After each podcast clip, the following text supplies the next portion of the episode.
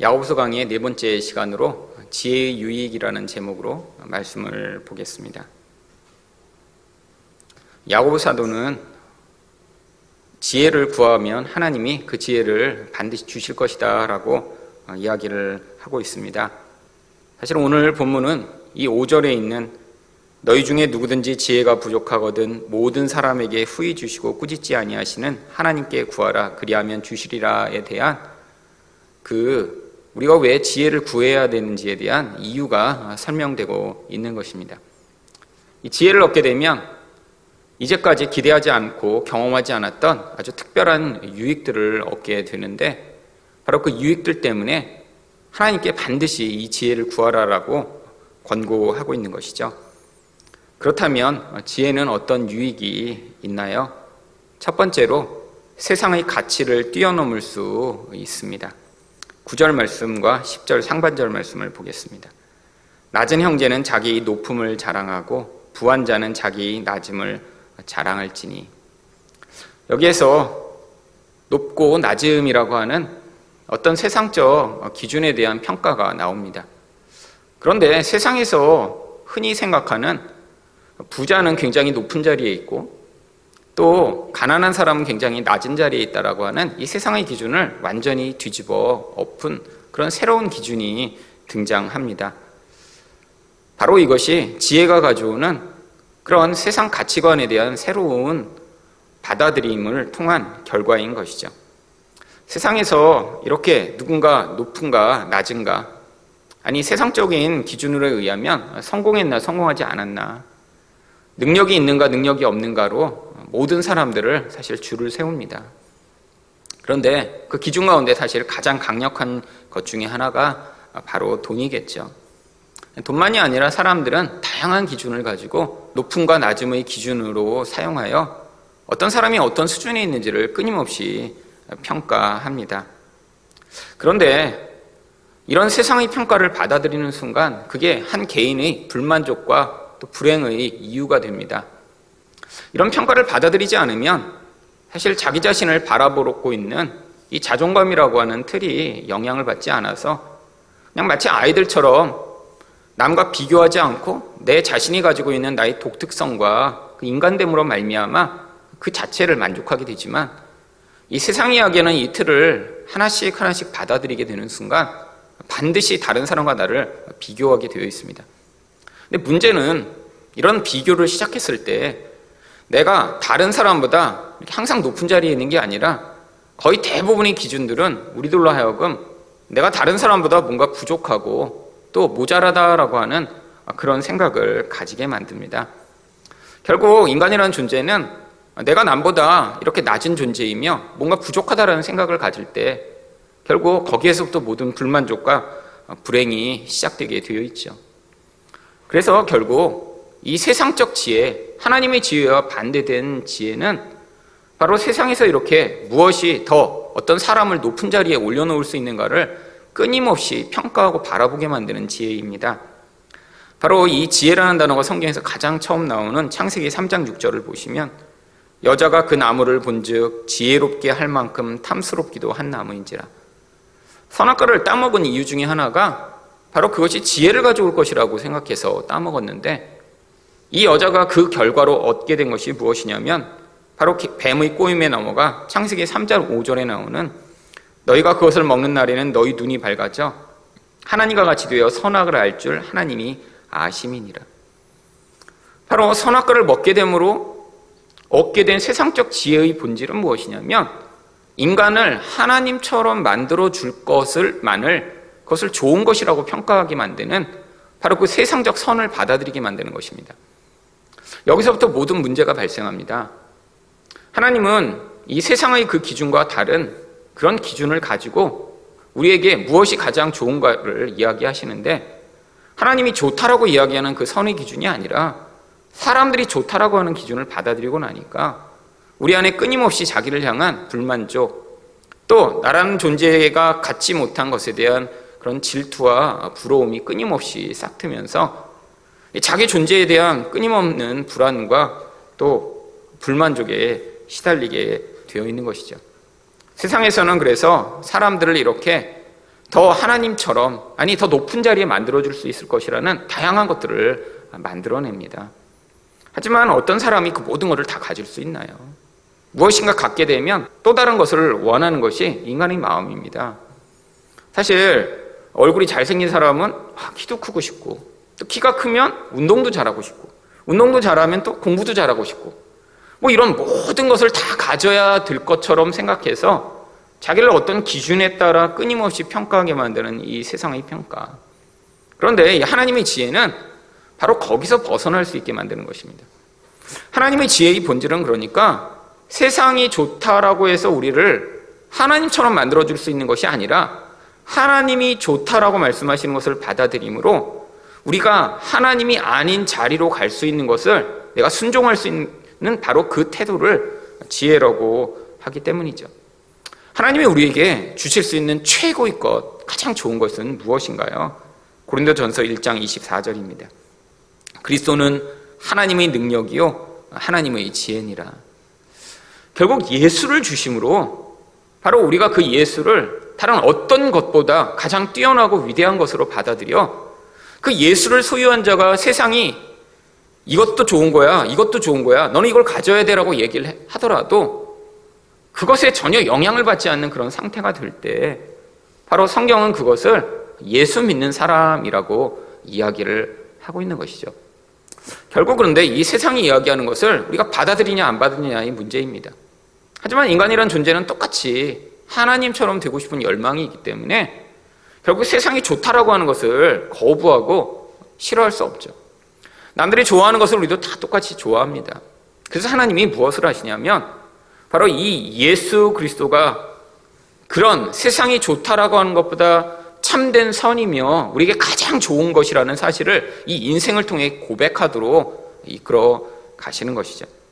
결국 그래서 예수를 믿는다는 건 다른 말로 이야기하면 고린도후서 10장 5절 말씀을 보시면 하나님을 아는 것을 대적하여 높아진 것을 다 무너뜨리고 모든 생각을 사로잡아 그리스도에게 복종하게 하니 여러분 하나님을 아는 것을 대적하는 것이 무엇인가요? 하나님이 진짜 누구신가를 알게 되면 그분 앞에 반드시 복종하고 하나님의 뜻대로 행하게 되어 있습니다. 근데 문제는 바로 하나님을 알기보단 내가 하나님처럼 되고 싶은 그 열망에 사로잡혀 아, 세상에 너가 이걸 가지면 너가 이런 자리에 서면 이렇게 높아지고 멋져질 거야 라는 이야기를 들으며 바로 하나님의 자리를 대체하는데 여기서부터 모든 문제가 발생하는 것이죠. 그래서 바로 예수를 믿는다는 건 이런 하나님처럼 우리를 만들려고 하는 이 세상의 모든 시도를 예수 그리스도의 발 앞에 무릎 꿇게 만들고 그리스도의 중심적인 판단과 삶을 하도록 만들어가는 것입니다. 여러분, 결국 세상 사람들도 불행한 이유를 보면 결국 여기에서 모든 불행이 싹 틉니다. 결국 자기가 좀 더 부여하거나 조금 더 능력이 있고 싶은데 자기 기대와 원함처럼 그것들이 주어지지 않을 때 결국 거기에서 모든 불만족이 싹 트거든요. 제가 지난주에도 제 고등학교 친구를 한 명 만났습니다. 이 친구는 직장이 한 1, 2년마다 전국을 떠돌아다녀야 하는 직장입니다. 지점이 한 300개 정도 있다는데 1년에서 1년 반 정도 되면 뭐 그 지점으로 이렇게 파견을 가게 된대요. 그래서 뭐 전주에도 있다가 올해 초까지 또 부산에 있었어요. 그러다가 갑자기 카톡을 하다가 자기가 판교로 왔다고 그러더라고요. 그래서 아, 잘 됐다. 집은 여기 쪽에 이제 방배동 쪽이거든요. 그래서 퇴근하면서 이제 양재에서 보자. 그래서 오랜만에 만났습니다. 그래서 이제 밥을 먹으면서 이런저런 얘기를 하는데 뭐 저랑 고등학교 때부터 친구고 그러니까 자기 이제 가장 큰 고민이 무엇인가 얘기를 하는데 지금 아내가 아니 당신 정도 이렇게 나이가 됐으면 이 정도는 벌어와야지 어떻게 이거밖에 돈을 못 버냐고 계속 이렇게 타박을 한다는 거예요. 이걸로 어떻게 먹고 사냐고. 근데 뭐 평범한 직장인이고 뭐 자기가 뭐 이렇게 사업을 해서 돈을 버는 것도 아닌데 그 친구가 하는 얘기가 그거예요. 아내의 그 원하는 수준을 만들려면 내가 도둑질을 해야 될까? 일승아 어떻게 해야 되냐? 그러니까 지금 자기는 어떻게든 더 돈을 마련할 수 있는 아무런 방법과 수단이 없이 정말 그렇게 2년마다 전국을 떠돌아다니며 그렇게 힘들게 지금 직장 생활을 하며 그 돈을 다 가족한테 갖다 바치고 있는데 계속 옆집과 비교한다는 거예요. 아문에게 집은 아무게 집은. 근데 문제가 아니 그렇게 하면 좀 뭐 서울 변두리에 살든지 그러면 되는데 이 반포와 방배를 떠나지 않고 사는 거예요. 왜? 아 거기가 가장 교육이 또 잘 시킬 수 있고 주변에 그래도 수준 있는 사람들이 사니까 절대 거기 못 번어서 난다고 그래갖고 사실은 애쓰고 노력하면 거기 살고 있는 거죠. 그래서 근데 이제 이 친구의 가장 큰 두려움이 이제, 이제 퇴직이 몇 년 안 남았대요. 뭐 58세인가 퇴직한다고 그러더라고요. 그 회사는. 그러니까 앞으로 지금은 10년도 안 남았는데 자기가 어떻게 해야 될까? 그 두려움 때문에 지금 잠을 못 자겠대요. 지금도 이런데 내가 퇴직을 하고 나면 내가 집에서 쫓겨나고 정말 어떻게 하면 어떡하지? 아니 이렇게 내가 내 청춘을 다 바쳐 전국을 떠돌며 돈을 갖다 바쳤는데도 계속 당신은 이까지 그렇게 못하냐고 이런 돈을 벌어오면서 무슨 남편이라고 그렇게 타박을 받으며 지난 십수년을 살았는데 내가 퇴직을 딱 하는 순간에 정말 집에서 쫓겨나면 어떻게 하지? 정말 그 두려움으로 아 지금 몇 년 남지 않은 그 퇴직이 너무너무 두렵다고 얘기를 하더라고요. 어떻게 해야 되냐고 어떻게 해야 되냐고. 여러분 결국에는 이 세상이라고 하는 것에 대한 그 기준을 받아들여 결국 자기도 불행하고 남도 불행하게 만들고 가족도 두렵게 만드는 그 모든 것. 아니 정말 지혜로운 여자라면 아니 남편이 그렇게 전국을 돌아다니며 외롭게 자주 얘기해요. 너무 외롭다고. 너무 외롭다고. 아 그렇게 외롭게 돈을 벌며 있으면 아, 너무너무 고맙다고. 너무 감사하다고. 당신의 헌신 때문에 우리 가족이 이렇게 그래도 잘 사는 거 아니냐고. 아, 이렇게 해주면 정말 힘을 내서 일을 할 텐데 아니 그렇게 힘들게 살아가는 친구 제가 그래서 제 친구한테 얘기했어요. 내가 다 미안하다. 내가 내가 미안하다. 내가 너가 그렇게 힘들게 돈 벌고 있는 거 내가 아는데 내가 다 미안하다. 여러분 이게 세상의 모습이죠. 하나님의 지혜는 사실 이 세상에서의 높아지고 내가 돈을 더 많이 벌고 성공하는 것과 사실 전혀 관계가 없습니다. 아니 또 그런 지혜를 가지고 있으면 그럼 내가 하나님이 이 땅에서 그런 남들이 볼 때 더 부요해 보이고 더 성공하는 것처럼 살아가는 사람들이 갖지 못하는 그 놀라운 은혜의 본질을 하나님이 주심으로 말미암아 그게 얼마나 귀하고 값진 것인가 거기서 찬양하게 되겠죠. 아니 근데 그런 이야기도 들었는데 또 이번 주에 어떤 목사님 또 전화를 받고 제가 또 한편으로 위로를 받았습니다. 이 목사님도 이제 저한테 미국에서 성경 공부를 했던 목사님인데 이제 저랑 통화를 했어요. 근데 이제 작년에 아주 어려운 일이 있었대요. 이분도 개척한 지 한 지금 3년 됐거든요. 근데 교인이 한 17, 8명 됐는데 11명이 작년에 나가셨대요. 그래서 지금 7명 정도, 7, 8명 남았다고. 근데 이분이 그런 고백을 하시더라고요. 그래서 처음에는 교인들이 다, 근데 자기가 내보낸 것도 아니고 서로 편을 이루어 싸우시다가 그냥 다 같이 그냥 서로 그냥 막 싸우다가 나가버린 거예요, 서로. 그리고 목사는 자기 편 안 들었다고 또 해갖고 이쪽 해갖고 나가고 뭐 해서 그래서 일곱 여덟 명 남았다는 거예요. 근데 그게 얼마나 고통스러운지 3일 동안 잠을 못 주무시고 밥을 못 먹고 그래서 사람이 거의 이렇게 실성하게 됐대요, 자기가. 근데 자기도 왜 그렇게 사람이 나간 게 힘들고 어려운지 몰랐는데 3일째 되던 날 제가 해준 얘기가 떠오르더래요. 당신이 잃어버렸을 때 가장 힘든 게 그게 당신의 우상이다. 그 얘기가 떠올라서 아, 목회할 때 사람들이 우상이었구나. 하나님이 그래서 내 우상을 제거하시고자 그 사람들 나가서 이렇게 고통스러움을 맛보게 하시구나. 아, 그래서 회복하셨다라는 거예요.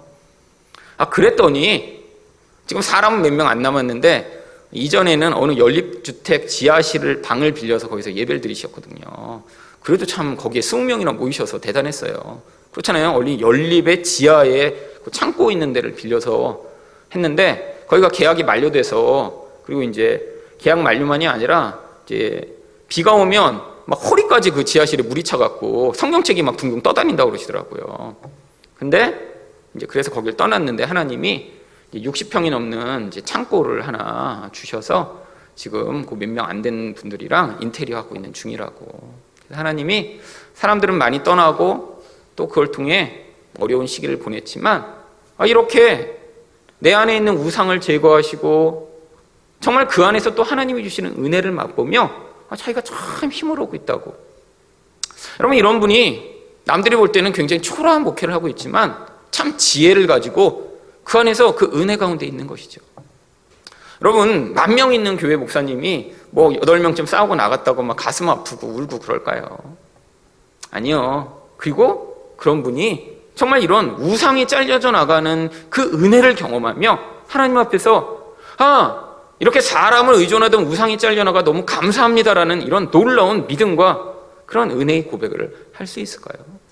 아, 저는 이 목사님의 그런 고백 안에 정말 하나님이 여기서 말씀하시는 세상의 기준으로 보면 정말 지하실에서 8명 데리고 목회하는 그런 낮은 목사지만 하나님이 놀라운 은혜로 그를 그런 높은 자리에 세우고 계심을 볼 수 있었습니다. 그래서 제가 나중에 목사님한테 목사님 하나님이 반드시 하나님의 때 목사님에게 더 큰 은혜와 능력으로 더 하실 때가 오니까 조금만 기다리시라고. 그랬더니 아멘 하고 끊었습니다. 여러분 이게 놀라운 은혜죠. 하나님의 지혜를 가진 자가 바라보는 은혜예요. 여러분 또한 두 번째로 지혜는 어떤 유익이 있나요? 시간의 한계를 초월할 수 있습니다. 10절 하반절입니다. 이는 그가 푸르의 꽃과 같이 지나갑니다. 여러분 여기서 이는이 무엇인가요? 바로 세상에서 정말 좋은 것이라고 생각하는 가장 높은 것이라고 생각하는 이 땅의 부요함이죠. 근데 그 이 땅의 부요함이라고 사람들이 가장 열광하며 추구하는 그게 어떻다라는 거예요? 풀의 꽃처럼 사라져 버린다는 거예요. 그 풀의 꽃의 묘사가 11절 상반절에 나옵니다. 해가 돋고 뜨거운 바람이 불어 풀을 말리면 꽃이 떨어져 그 모양의 아름다움이 없어지나니. 물론 꽃이 이렇게 오래 가는 꽃도 있지만 대부분 들풀들은 쉽게 꽃이 사그러듭니다. 선인장꽃 하루밖에 안 가더라고요. 하루도 아니고 밤에 살짝 폈다가 바로 이제 꽃잎이 떨어지죠. 여러분 필 때는 너무너무 화려해요. 어려서 저희 집에 저희 어머니가 꽃을 많이 키우셨습니다. 선인장도 아주 많이 키우셨어요. 선인장이 1년에 딱 한 번 꽃을 피우더군요. 저희 집에 아주 큰 선인장이 있었습니다. 어느 날 밤에 온 가족을 어머니가 다 부르셨어요. 기대하라고. 그들이 정말로 밤에 한 시간 정도 확 펴지는데 사람 얼굴만하게 선인장 꽃이 펴졌는데 모두 다 그때는 뭐 휴대폰 같은 게 없으니까 그 앞에 앉아서 야 하고 있는데 벌써 지기 시작하는 거예요. 정말 한 시간을 펴 있지 않습니다. 그러더니 그 다음날 아침에 보니까 떨어져 버렸어요. 무거우니까. 너무너무 아쉽죠. 여러분, 이게 바로 하나님의 눈에 세상을 바라볼 때의 관점입니다. 잠시 화려한 것 같았는데 금방 떨어져 버리고 쓰레기가 되어버리는 모습이요. 여러분, 하나님은 우리를 영원한 하나님의 나라로 초대하고자 이 땅에 살게 하시는 것이에요. 여러분, 하지만 우리는 죄 때문에 이 영원한 나라를 보지 못하고 눈에 보이는 것에 우리 인생이 늘 매여 있습니다. 그래서 끊임없이 이 하나님 나라의 이야기를 들어야 돼요. 눈에 보이지 않는 그것을 넘어선 그 나라요. 아니, 우리가 살아있는 이 땅의 이 시간을 뛰어넘는 그 하나님 나라요. 그 이야기를 듣지 못하면 자꾸 우리의 시선은 눈에 보이는 것에 고정되고 그 아름다움에 사실 정신이 팔려 그 영원한 나라의 그 아름다움을 잊어버리게 되는 것이죠. 이 세상에서 그렇게 가장 아름답고 영광스럽다는 그 부함, 그 부함의 실체가 그래서 11절 하반절에 나옵니다. 부한 자도 그 행하는 일에 이와 같이 쇠잔하리라. 사라져 버린다는 거예요. 여러분, 이것을 받아들일 수 있는 자, 그 시선으로 살아가는 자를 성경은 지혜 있는 자라고 이야기를 합니다. 아, 물론 그렇다고 우리가 막 정말 이 땅의 눈은 다 감아버리고 그리고 정말 영적인 것만 보면서 살 수는 없죠. 하지만 이 영적인 눈이 바르게 뜨이면 눈에 보이는 세상의 것들 그 영적인 기준에 따라 바르게 반응하며 바르게 통치하며 살아갈 수 있는 것이죠. 그게 바로 잠언의 이야기입니다. 잠언에 나오는 그 지혜의 이야기는 하나님의 나라를 눈으로 보기 때문에 이 세상 나라의 그 질서를 뛰어넘는 하나님의 질서를 가지고 이 세상에 반응하며 살아가는 방법을 자문에 기록하고 있죠. 여러분, 하나님 나라를 바라보는 자들이 무엇을 기대해야 하는 것인가요? 바로 그 나라에서 하나님이 주실 놀라운 영광과 하나님 나라의 축복입니다. 근데 그것을 위해 바로 이 땅에선 무엇이 반드시 존재하나요? 12절 상반절입니다. 시험을 참는 자는 복이 있나니. 여러분 시험이 기다리고 있다는 거예요. 아니 왜 지혜를 얻어야 되는데 시험이 기다리죠? 여러분 우리 본질 자체는 눈에 보는 것에 항상 우리 시선이 있기 때문에 이런 영적인 지혜가 우리에게 찾아오기 시작하면 바로 이 지혜의 근원에 우리가 반응하는가 아닌가를 삶에서 끊임없이 시험을 통해 점검하고 그 시험의 과정을 통해 이게 증명이 되었어야 바로 참 지혜가 발휘될 수 있는 것입니다. 이렇게 참 지혜를 얻게 되면 그 지혜가 나중에 어떤 결과를 갖고 오나요? 12절 하반절입니다. 이는 시련을 견뎌낸 자가 주께서 자기를 사랑하는 자들에게 약속하신 생명의 면류관을 얻을 것이기 때문이라. 바로 이 생명의 면류관이 우리에게 약속되어 있습니다. 물론 하나님이 우리에게 주실 그 면류관은 생명을 비유한 것이죠. 영원한 생명이요. 이 땅에선 그 생명이 충만하지 않기 때문에 자꾸 불만족하고 자꾸 불안하고 두려워지고 무엇을 가져도 만족함이 없는데 우리 안에 그 생명, 하늘의 복이 충만하게 될 때 그 영원한 부족함 없는 만족 가운데 하나님이 인도하실 그날을 기대할 수 있는 것이죠. 결국 성도라는 것은 이 땅에 매여 있는 자가 아닙니다. 이 땅을 뛰어넘어 살게 하시는 유일한 능력은 바로 이 지혜를 얻게 되는 것이죠. 그래서 지혜를 가진 자들이 바로 어떤 삶을 사나요? 고린도전서 15장 19절입니다. 만일 그리스도 안에서 우리가 바라는 것이 다만 이 세상의 삶뿐이면 모든 사람 가운데 우리가 더욱 불쌍한 자이리라. 여러분 세상이 전부면 예수 믿는 거 가장 불행하다는 거예요. 아 그런데 이 말을 한 사람이 우리처럼 한쪽은 세상에도 걸쳐 있고 한쪽은 예수님에도 걸쳐 있는 사실은 우리는 왔다 갔다 합니다 아직도. 근데 이 말을 고백하는 사람은 어떤 사람이에요? 바울 사도처럼 온전히 이 세상의 것을 다 버리고 결혼도 안 하고 집도 버리고 예수를 위해 자기 전 생애를 들여 살아가고 있는 바울이 이 고백을 하는 거예요. 바울도 선택한 것입니다. 어떤 선택이요? 더 영광스럽고 더 아름답고 더 풍요한 것을요. 그리고 그게 너무 좋기 때문에 사실은 이 땅에서 내가 그 놀랍고 아름다운 것과 비교해 별거 아닌 것들을 포기한 것이 후회가 되고 늘 그것 때문에 고민하는 게 아니라 그 영광스러움을 바라보며 넉넉하게 씩씩하게 그 미래를 향해 걸어갈 수 있는 것이죠. 여러분 지혜를 가져야 사실 이 세상의 가치들을 쉽게 내려놓을 수 있습니다. 우리가 싸워서 내려놓는 게 아니에요. 뭐 내가 하나님만 돈을 싫어하게 하여 주시옵소서. 하나님 막 세상의 영광을 나는 버리게 하여 주시옵소서. 막 싸우고 막 채찍질하고 그러고 벗어나는 게 아니라 지혜를 가지고 더 좋은 거를 봐야 가치 없는 것들을 쉽게 내려놓게 되어 있는 것입니다. 하나님의 지혜로 이 놀라운 지혜의 유익을 누리시는 여러분 되시기를 축원드립니다. 기도하겠습니다.